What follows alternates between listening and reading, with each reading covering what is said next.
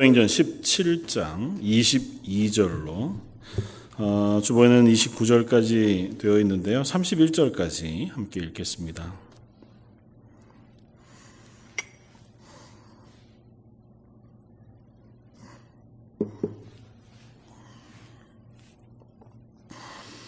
사도행전 17장 22절에서 31절까지 사도 바울의 설교의 내용인데요. 우리 한번 천천히 함께 묵상하면서 봉독하겠습니다.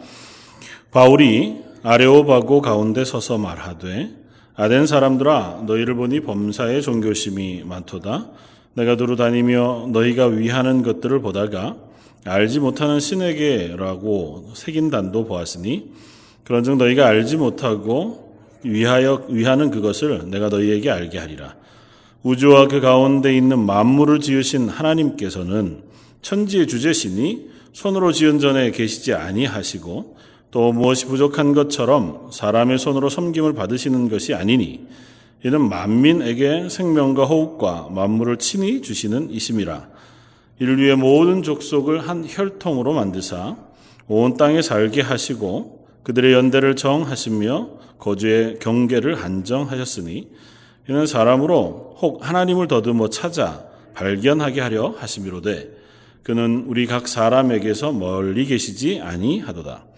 우리가 그를 힘입어 살며 기동하며 존재하느니라 너희 시인 중 어떤 사람들의 말과 같이 우리가 그의 소생이라 하니 이와 같이 하나님의 소생이 되었은즉 하나님을 금이나 은이나 돌에다 사람의 기술과 고안으로 새긴 것들과 같이 여길 것이 아니니라.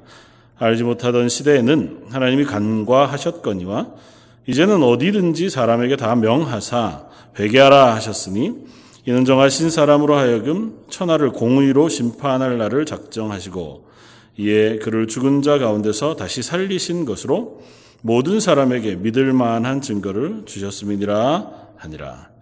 아멘. 어, 아덴, 아테네까지 이제 간 사도 바울이 어, 그곳에서 유대인의 회당에 가서도 복음을 전하고 또 어, 바깥에 나아가서 아테네는 뭐 주로 많은 철학자들과 또 웅변가들이 있던 도시였으니까요. 그들 사이를 다니면서 사람들과 함께 어, 복음을 증거하고 변론하는 어, 일들을 행하였습니다.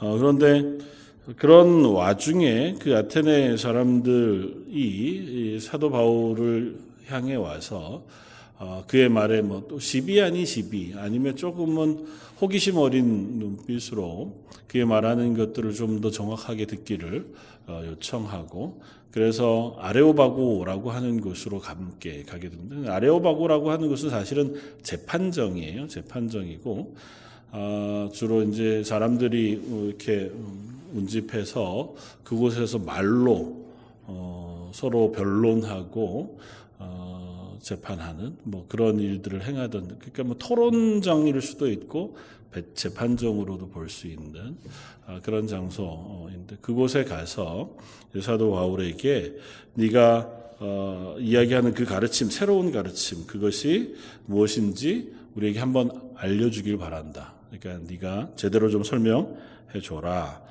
그렇게 이야기하고 많은 호기심을 가진 아테네 사람들이 모여 들었습니다. 그들 앞에 사도 바울이 복음을 전하는 그 설교를 하고 있는데 그것이 오늘 읽었던 22절에서 31절까지의 내용입니다. 어, 신약에 나오는 사도들의 설교가 여러 편 있습니다. 물론 예수님의 말씀도 있고 사도들의 설교는 크게 나누면 어, 두 가지 형태로 나뉘어서도 생각해 볼 수 있습니다. 그런 건 어떤 의미에서냐 하면 먼저는 유대인들에게 사도들이 복음을 전할 때에는 유대인들에게는 하나님에 대한 선지식이 있잖아요. 그러니까 그들은 어려서부터 율법이라고 하는 것들을 접해왔고 구약의 하나님이 우리의 하나님이신 줄 알아서 그 하나님에 대한 어, 지식, 지혜가 있습니다. 그러니까 그에 대한 믿음도 물론 신실한 바리세파 사람들이 있었는가 하면 뭐 그렇지 않은 세속적인 사람들도 있기는 했어도 유대인이라고 불리우는 사람들은 그들은 기본적으로 하나님에 대한 지식은 가지고 있는 사람들이었어요. 그러니까 그들에게 하나님이 누구신가에 대한 어, 것들을 굳이 길게 설명할 필요는 많이 없는 거죠. 다만 그들에게는 그 하나님이 구약에 언약하신 구원, 메시아, 그분이 바로 우리를 위하여 이 땅에 오셔서 십자가에 달려 죽으시고 부활하신 예수 그리스도시다. 고 하는 사실을 선포하고 그 예수님이 죽음에서 부활하심으로 우리의 메시아 되셨다고 하는 것을 증거하셨다. 그러므로 우리도 그를 믿고 예수 그리스도의 생명을 덧입어 하나님의 백성 되어지고 하나님의 자녀 되어지는 것이다고 하는 사실을 증거하는 그게 대부분의 이제 사도들의 설교의 핵심이죠. 뭐 지금까지도 교회가 하나님의 말씀의 복음으로 전파해야 할 아주 유일하고 가장 분명한 복음의 핵심은 그것일 겁니다.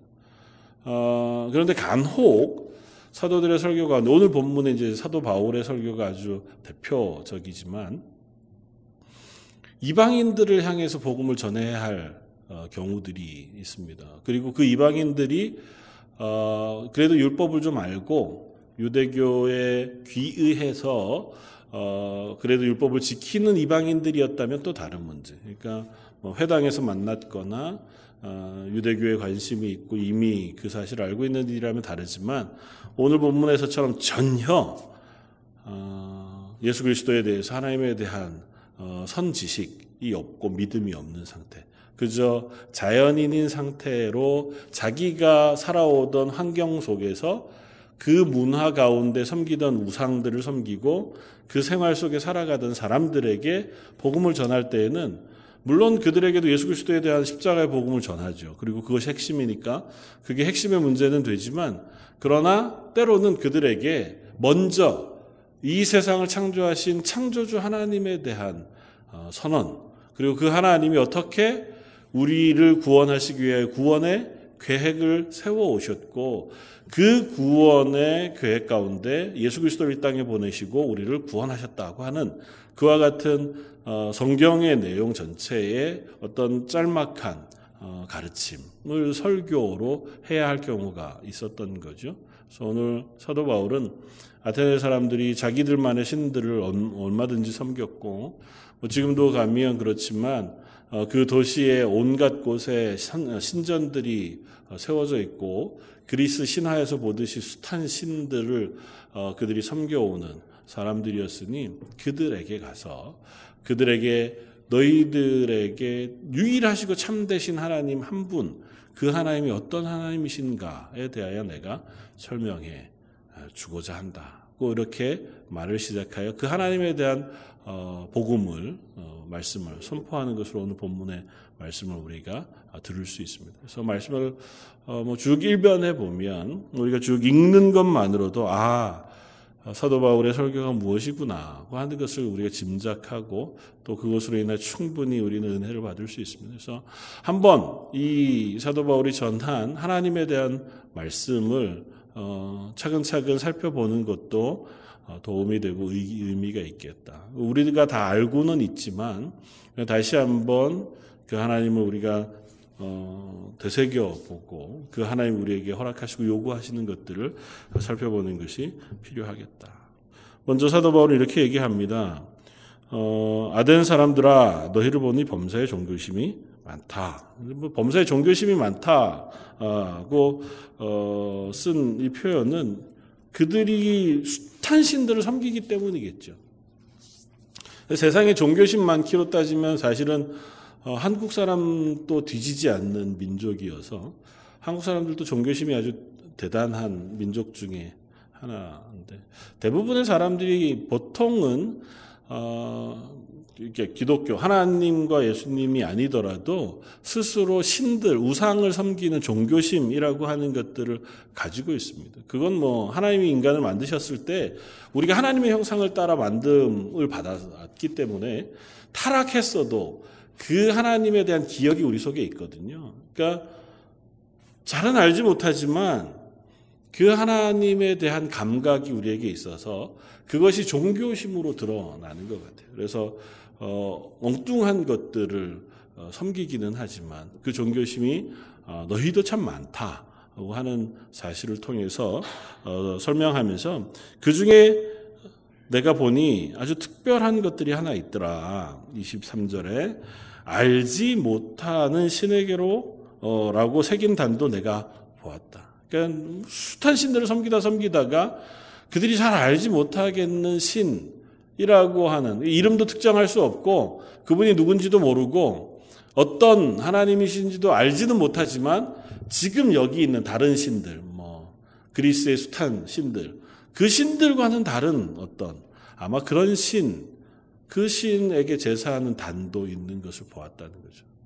그리고 사도 바울은 그것에 대해서 이렇게 접근합니다. 그런즉 너희가 알지 못하고 위하는 그것을 내가 너희에게 알게 해주겠다. 너희가 알지 못한다고 표현한 그 하나님이 바로 천재 유일하신 하나님이시다라고 하는 사실을 가지고 이제 내가 너희에게 그 하나님에 대해서 어, 알려주고자 한다.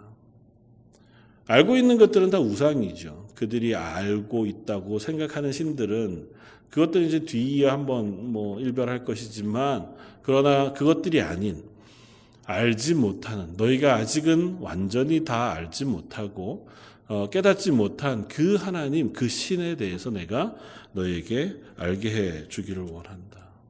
어, 떻게 보면 음, 이 아, 아덴 사람들도 하나님에 대한 감각이 있었던 사람들이기 때문이기도 할 거예요.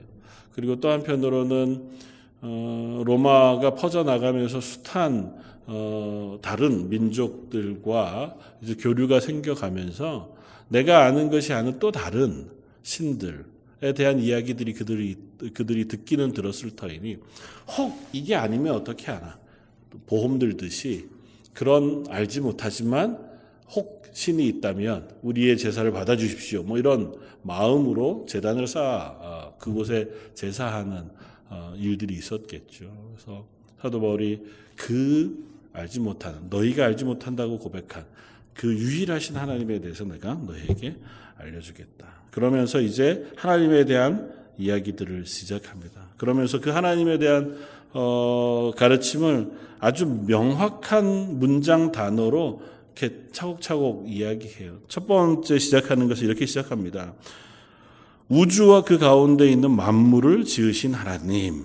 그러니까 그 하나님, 알지 못한다고 이야기한 그 신, 내가 너에게 가르쳐 주고자 하는 유일하신 하나님은 누구냐 하면 천지 만물을 지으신 창조주 하나님이시다. 그 하나님은 전능하시고 천지를 창조하시는 창조의 주인이신 하나님이시다라고 하는 사실을 먼저 선언해요. 그러니까 창세기 1장 1절을 을 시작하는 거죠. 태초에 하나님 천지를 창조하시니라와 같이 너희는 알지 못하지만 이 세상은 거저 그냥 굴러가다가 어느 순간 이런 모양으로 만들어지거나 조합된 것도 아니고 각자가 알아서 요즘으로 따지면 진화론처럼 조금씩 조금씩 발전해 오다가 보니 이 사회가 만들어진 것도 아니라 하나님께서 이 세상을 당신의 능력과 지혜로 창조하신 것이다. 고 하는 사실을 먼저 선언합니다. 어, 그때 당시에 뭐 여기에 표현되어진 몇그 어, 철학자들의 이야기들을 우리가 했었잖아요. 그들의 철학의 핵심도 어, 시작은 그렇게 합니다. 세상에 대한 이해 그리고 하나님에 대한 이해들을 어떻게 하냐면 세상은 어차피 변하지 않는다는 거죠. 옛날부터 지금까지 그리고 앞으로도 이 세상은 변함없이 존재할 것이다.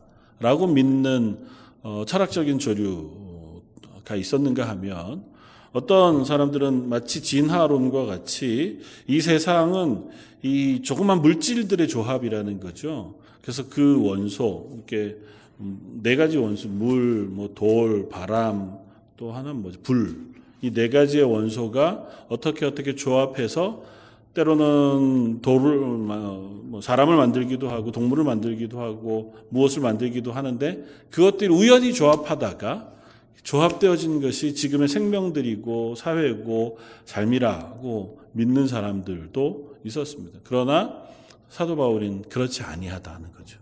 너희들이 생각하고 있는 것과 같지 않고 이 세상은 유일하신 한 분 하나님, 전능하신 하나님에 의하여 창조되어진 것이다. 그러니까 하나님은 창조주시다 하는 사실 먼저 선포합니다. 그리고 나서 두 번째 그 하나님은 창조주이실 뿐만 아니라 이 천지의 주인이시다는 것입니다. 그냥 창조만 하고 그 다음부터 니들이 알아서 해. 아마 어, 중고등학교 때 뭐 철학 혹은 윤리 이런 것들을 떠올려 보시면 음, 그 뭐 철학자들이 했던 뭐 신존재 증명, 하나님의 존재 증명 뭐 이런 것들을 쭉 떠올려 보시다 보면 그런 얘기 하잖아요. 인간은 이 세상에 뚝 던져진 존재와 같다. 그러니까 그래서 하나님은 우리를 창조는 하셨지만 만든 하나님은 있지만 그 하나님 이 세상에 개입은 안 하신다. 그렇게 믿는 사람들도 있었거든요. 왜냐하면 세상이 하나님의 전능하심으로 창조되었다면 그 전능하신 하나님이 다스리고 있, 다면 이럴 리가 없다. 에서 출발한 거죠.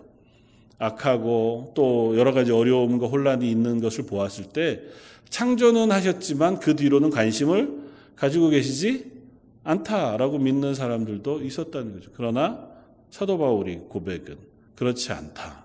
하나님은 창조주실 뿐만 아니라 이 땅의 주인, 주권을 가지고 행하는 분이시다. 라고 하는 사실을 먼저 시작합니다. 그리고 하나님은 그런 창조 가운데 인간을 또한 어, 특별한 방식으로 하나님께서 창조하셨다고 하는 사실을 어, 이야기합니다. 어, 저도 26절에 보면 인류의 모든 족속을 한 혈통으로 만드셨다고 어, 고백하면서 인류를 만드신 분도 하나님이시다. 인간을 만드신 분도 하나님이신데 그 인간을 한 혈통으로 만드셨다. 한 생명으로부터 출발하여 온 인류가 하나님의 유일하신 창조, 그 피조물로 창조되었다고 하는 사실을 이야기합니다. 그러니까 각 뭐 민족별 혹은 피부 색깔에 따라서 혹은 다 사는 지역에 따라서 각기 다르게 자연 발생적으로 인간이 자라온 것이 아니라 모든 인간은 하나님의 손에 의하여 특별하게 창조되어진 존재다 라고 하는 사실을 선언하는 거죠. 그러니까 어떻게 보면 사도 바울이 지금 아주 단문장으로 설교하고 있지만 이 문장 하나하나가 하나님에 대한 아주 신학적인 분명한 고백에 근거해 있기도 하다. 그러니까 그것을 근거로 우리가 하나님이 누구신가를 배워가는 거기도 하니까요. 그 구약의 숱한 말씀들을 사도 바울의 이 진술에 비추어서 확인하고 그것을 우리가 믿음으로 하나님 누구신가를 깨닫게 되어지는 것이기도 하다는 것입니다. 그리고 그 하나님은 그것 어, 어, 그 하나님은 사람이 손으로 지은 전에는 계시지 아니하시다. 그러니까 하나님은 전능하신 하나님이세요. 그리고 이 세상을 주관하세요. 그렇기 때문에 인간이 만들어 놓은 공간에 제약을 받지 않으세요. 그리스에는 이 아테네에는 숱한 어, 신전들이 있었습니다. 그리고 그리스 신화를 뭐 아마 기억에 떠올려 보시면 그리스 신화에 나오는 신들은 조금은 어설퍼요. 그러니까 인간의 연약한 모습들이 신들에게도 다 나타납니다. 질투하기도 하고 싸우기도 하고 죽이기도 하고 배반하기도 하고 성적으로 문란하게 행동하는가 하면 그 안에서 일어나는 숱한 어, 요소들이 다 그리스 신들 안에 나타난단 말이죠. 그들은 어떤 면에서는 제약을 받아요. 뛰어난 능력이 있기는 하지만 그러나 어떤 제약 가운데 있는 존재예요. 그러나 그렇지 않다. 온 세상을 창조하신 하나님은 그런 인간의 손으로 만든 집 그런 곳에 제약을 받지 않으시는 하나님. 그 하나님은 그래서 절대적인 어, 주권을 가지신 하나님이시다라고 하는 사실을 우리에게 어, 들려줍니다. 사실은 이 고백들이 아, 뭐 그렇지 뭐 하나님이시니까 그럴 수 있지 라고 생각하면 어 그냥 넘어갈 수 있는 이야기입니다. 그러나 한번 곰곰히 내가 믿는 하나님에 대해서 다시 한번 묵상해 본다면 이 사도 바울의 고백이 얼마나 놀라운 고백이 되는지를 우리가 어, 생각해 볼 수 있습니다. 하나님은 천지를 창조하신 하나님이시다. 그리고 그 천지를 주관하고 계신 분이시다. 그 하나님이 인간을 만드셨대 시대 나를 만드신 하나님이시다. 그리고 그 하나님은 우리가 알고 있는 것보다 크신 하나님이시다. 그 하나님이 나의 하나님이시라는 거거든요. 우리가 예배하는 하나님이시고 우리의 예배를 받으시는 하나님이시라는 겁니다. 그러니까 그 하나님을 우리가 묵상하면 할수록 그 하나님의 은혜를 사모할 수 있게 되고 그 하나님의 은혜 앞에 우리가 어, 무릎 꿇을 수 있게 되어진다는 거죠. 그래서 25절은 이렇게 연결이 되었습니다. 또 무엇이 부족한 것처럼 사람의 손으로 섬김을 받으시는 것이 아니니 이는 만민에게 생명과 호흡과 만물을 친히 주시는 이심이라. 사람이 만든 전에도 거하지 않으시는 분일 뿐만 아니라 뭐가 부족하시지도 않은 하나님. 그러니까 숱한 신전은 뭐를 위해서 보통은 어, 신을 위해서 신전을 짓잖아요. 그러니까 신을 높이기 위해서 예배하기 위해서 그래서 어, 자기 나라가 자기 동네가 섬기는 신이 훨씬 더 큰 신이라고 얘기하기 위해서 신전도 더 어마어마하게 짓고 그 아테네라고 하는 도시도 가장 높은 언덕 전체 도시의 중심에 가장 높은 언덕 위에 신전을 세우고 그 위를 신들의 정원이라는 이름으로 부르잖아요. 그러니까 거긴 신성한 곳. 그걸 크고 놀랍게 지어놓고는 아 신들이 우리의 정성을 받아서 예배를 받고 그 우리의 정성을 보아 우리를 선대해 주는 그걸 기대하면서 그걸 짓는단 말이죠. 하나님은 그런 하나님이 아니시다. 하나님은 우리에게 무엇인가를 기대하시는 하나님이 아니세요. 하나님은 뭐가 부족해서 우리에게로부터 무엇인가를 채움을 받으셔야 할 만한 그런 부족한 부분이 있는 하나님이 아니에요. 하나님은 하나님 홀로 충만하시고 홀로 풍성하세요. 홀로 하나님의 영광으로 가득하세요. 그러므로 하나님이 우리와의 관계 속에서 하시는 것은 하나님의 은혜를 우리에게 베푸시는 거예요. 그러면 우리의 예배는 뭐냐? 그 하나님과 연결되어진 관계 맺음이고 그 관계 맺은 하나님을 우리가 기억하고 그 앞에 내게 주신 은혜에 감사하는 거예요. 아, 그래도 결국은 우리가 하나님을 예배하는 거잖아요. 그 예배죠. 그러나 그 예배가 내 쪽에서 무엇인가를 드림으로 하나님으로부터 무엇인가를 기대하는 예배이기 이전에 하나님이 우리에게 주신 은혜에 감사하는 반응으로 하나님께 나아가는 것이고 그 하나님과 우리가 인격적으로 관계를 맺는 의미에서 예배의 자리에 선다는 거죠. 어, 자주 제가 설교 가는데 이런저런 얘기를 했지만 거룩 하나님 거룩하시다고 표현하고 하나님과 관련되어져서 우리는 어, 예배드리는 장소를 성전으로 부르고 또 어, 성찬 혹은 뭐 어, 그렇게 거룩이라고 하는 이름을 붙여서 저 여러분들을 성도라고 부르잖아요. 그 거룩이라고 하는 것은 뭐와 연관돼 있다고요? 하나님과 연관돼 있다. 그러니까 하나님과 연결되어지면 그것은 다 거룩해져요. 왜냐하면 하나님이 거룩하시기 때문에. 그러니까 저 여러분들이 성도인 이유는 아주 단순해요. 우리가 성도답기 때문이 아니고 하나님이 우리를 건져 하나님의 것으로 삼아 주셨기 때문에 우리가 성도가 되는 거거든요. 그러니까 하나님은 우리에게 무엇인가를 필요로 하지 않으세요. 그러니까 우리가 하나님과 연결되어 있으면 우리는 거룩한 하나님의 백성, 성도가 되고 자녀가 되고 하나님의 교회가 되는 거예요. 그 다음에는 교회로서 사는 것, 성도로서 살아가는 삶의 고백이 필요한 거지 이것을 통해서 우리가 성도가 되는 건 아니라고. 근데 이게 사실은 참 쉽지 않은 개념인 것만은 분명해요. 인간은 연약해서 give and take라고 하는 게 너무 익숙하거든요. 그리고 그게 훨씬 더 우리가 받아들이기가 수월해요. 그렇다면 뭐 그렇게 우리가 신앙생활 한다고 해서 잘못될 건 없죠.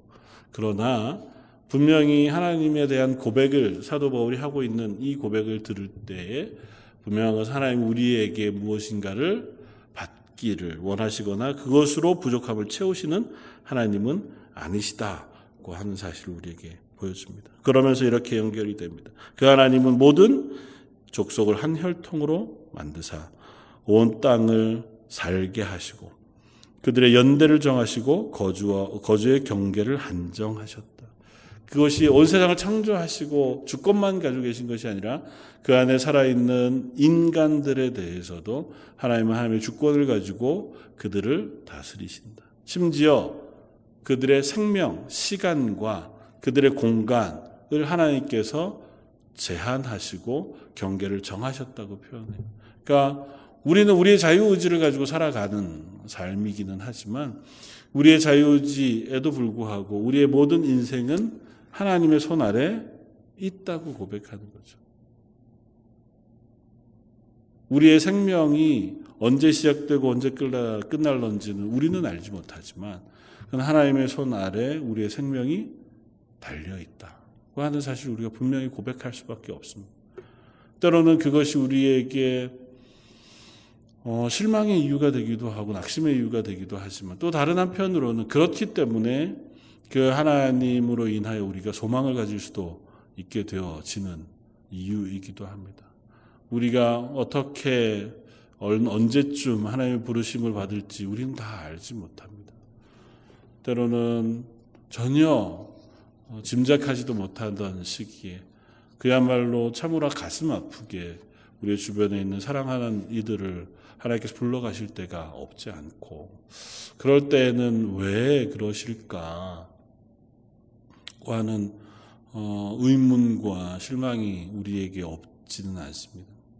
그러나 성경은 누차 고백하기를 그 인간의 생명의 수명을 정하신 분은 하나님이시다고 선언하세요. 그리고 그 하나님의 계획에는 분명히 이유가 있고 그 계획 안에서 우리를 인도해 가시고 다스려 가신다고 말씀하십니다. 우리가 살아가는 경계도 마찬가지다고 표현하세요. 우리가 살아가는 이 땅에 요즘 참 어려운 숱한 이야기들 우리가 듣습니다. 자연재해, 어, 뭐, 홍수 때문에 숱한 이재민이 생기고 죽는 이들이 생기는가 하면 또 메뚜기 떼가 뭐 곡창지대를 휩쓸고 있다는 얘기도 들리고 코로나로 인하여 전 세계 확진자가 천만 명이 이제 넘어가는 시간이 되기도 했고 또 다른 유행성 질병들이 발견되기도 한다고 하거니와 날씨도 그야말로 참 우리가 짐작하는 것과 다르게 흘러가는 것을 보면서 무엇 하나 우리가 예측할 수 있고 대비할 수 있는 것이 없겠다 생각이 되어집니다. 그리고 이제는 하나님께서 왜 이렇게 어려운 일들을 그대로 놓아두시는가 하고 우리가 질문해 볼 만한 시기를 갖기도 하지만 믿음으로 우리가 고백하는 것은 그럼에도 불구하고 이 모든 세상을 하나님께서 주관하고 계시다고 하는 사실 우리가 믿는다는 거죠. 그 하나님께서 여기에 있는 모든 생명을 하나님 손 안에 붙잡고 계시고 그것들을 하나님의 섭리 가운데 인도해 주고 계시다 고 하는 사실을 우리에게 말씀해 줍니다. 그리고 사도 바울은 결정적으로 그 하나님이 우리에게 멀리 계시지 아니하시다고 고백합니다. 27절 이는 사람으로 하나님을 더듬어 찾아 발견하게 하려 하심이라 그는 우리 각 사람에게서 멀리 계시지 아니하도다. 사실은 공식적인 표현으로는 이렇지만 믿음의 사람들의 표현은 하나님이 우리와 함께 계시다고 하는 표현인 거죠. 하나님은 전능하시고 거룩하세요. 우리의 생명의 주인이시자 우리의 삶의 모든 것들을 정하신 하나님이세요. 그렇다고 해서 우리와 뚝 떨어져 계신 하나님이 아니고 우리와 가까이 계셔서 우리의 삶 가운데 임재해 개입해 오신 하나님이시라는 거죠. 특별히 예수 그리스도를 통하여 우리 삶 가운데로 들어오셔서 우리의 죄를 씻으시고 우리를 고치시며 우리 하나님 것으로 만드실 만큼 하나님 우리와 가까이 계신 하나님이시다. 그 하는 사실을 사도 바울이 이야기하고 있습니다. 어, 그 하나님 우리가 믿음으로 고백하는 것이고 그 하나님 앞에 우리가 어, 살아가는 것이어서 그래서 우리는 그 하나님으로 힘입어 살아가는 존재라고 하는 사실을 사도 바울이 설명합니다. 28절에 우리가 그를 힘입어 살며 기동하며 존재하느니라. 우리가 그 하나님을 힘입어 살아갈 수밖에 없는 존재이자 우리가 움직이는 것도 내가 행동하는 것도 하나님이 주시는 힘, 하나님이 주시는 계획, 하나님이 주시는 은혜에 따라 움직이고 행동하는 존재들이라고 하는 사실. 그리고 이 땅에 존재하는 것 역시, 이 땅에 살아가는 것 역시 하나님께서 그렇게 허락하시고 그렇게 우리를 인도해 주시게 할 수 있는 삶이라고 하는 사실을 어, 사도 바울은 어, 가르치고 있습니다. 그러면 어떻게 할 것이냐? 그 하나님이 우리의 하나님이시라면, 그리고 그 하나님이 유일하신 하나님이시라면, 그 하나님 앞에 우리는 어떻게 해야 할 것인가? 사도 바울은 단순하게 이야기합니다. 30절에 알지 못하는 시대에는 하나님이 관가하셨거니와 이제는 어디서든지 사람에게 다 명하사 회개하라 하셨다. 알지 못하던 시기에는 그들이 그 하나님이 누군지 모르니 하나님을 금이나 은이나 돌이나 숱한 것으로 새기고 다듬고 정교하게 고안해서 신으로 섬기는 그런 일들 우상 숭배를 했어요. 그리고 그 알지 못할 때에는 그냥 그들의 무식함으로 인하여 무지함으로 인하여 그대로 살아가게끔 되었어요. 그러나 이제는 하나님이 당신이 누구신지를 계시하여 보여주시고 하나님의 구원을 예수 그리스도를 통하여 우리에게 선포하여 보여주셨으므로 그것을 들은 이상 그것이 선포되어진 이상 이제는 너희가 옛 것으로 돌아가는 알지 못하는 것을 섬기는 자리가 아니라 그 하나님 앞으로 회개하여 돌아와야만 한다고 하는 사실을 사도 바울이 선언하고 있는 거죠. 사도 바울의 전체의 설교를 통해서 사도 바울이 하고 싶은 핵심은 이것일 겁니다. 그러므로 너희가 무지한 곳을 섬기는 것을 돌이켜 유일하신 창조주 되신 하나님, 우리의 인생의 주인이시자 우리를 다스리시고 오늘도 우리와 함께 하시며 우리를 구원하시기 기뻐하시는 그 하나님 앞으로 돌아와 그 하나님을 섬기는 하나님의 백성의 자리에 서십시오. 그것이 사도 바울의 설교의 결론과 같은 것. 그러면서 마지막 30절은 이렇게 연결이 됩니다. 이는 정하신 사람으로 하여금 천하를 공의로 심판할 날을 정하시고 이에 그를 죽은 자 가운데서 다시 살리신 것으로 모든 사람에게 믿을 만한 증거를 주셨습니다. 예수 그리스도 정하신 사람이라고 표현되어진 하나님께서 이미 구약에 약속하셨고 우리들에게 정하셔서 주신 예수 그리스도를 이 땅에 보내시고 그분을 죽은 자 가운데서 다시 살리심으로 우리를 그 믿음의 증거 삼으시고 그 예수 그리스도를 믿음으로 이 하나님을 믿고 그 하나님의 구원의 자리에 서게 하신 하나님의 계획 이라는 사실을 이야기하는 겁니다. 사랑하는 여러분, 어, 간단하지만 꽤 분명한 여러 진술을 통해 사도 바울이 설교한 하나님에 대한 이야기도 우리가 살펴봅니다. 뭐 한 주제 한 주제를 길게 설명하기로 작정하면 뭐 주제 하나 가지고 한 주 설교를 다 해도 아마 부족하겠죠.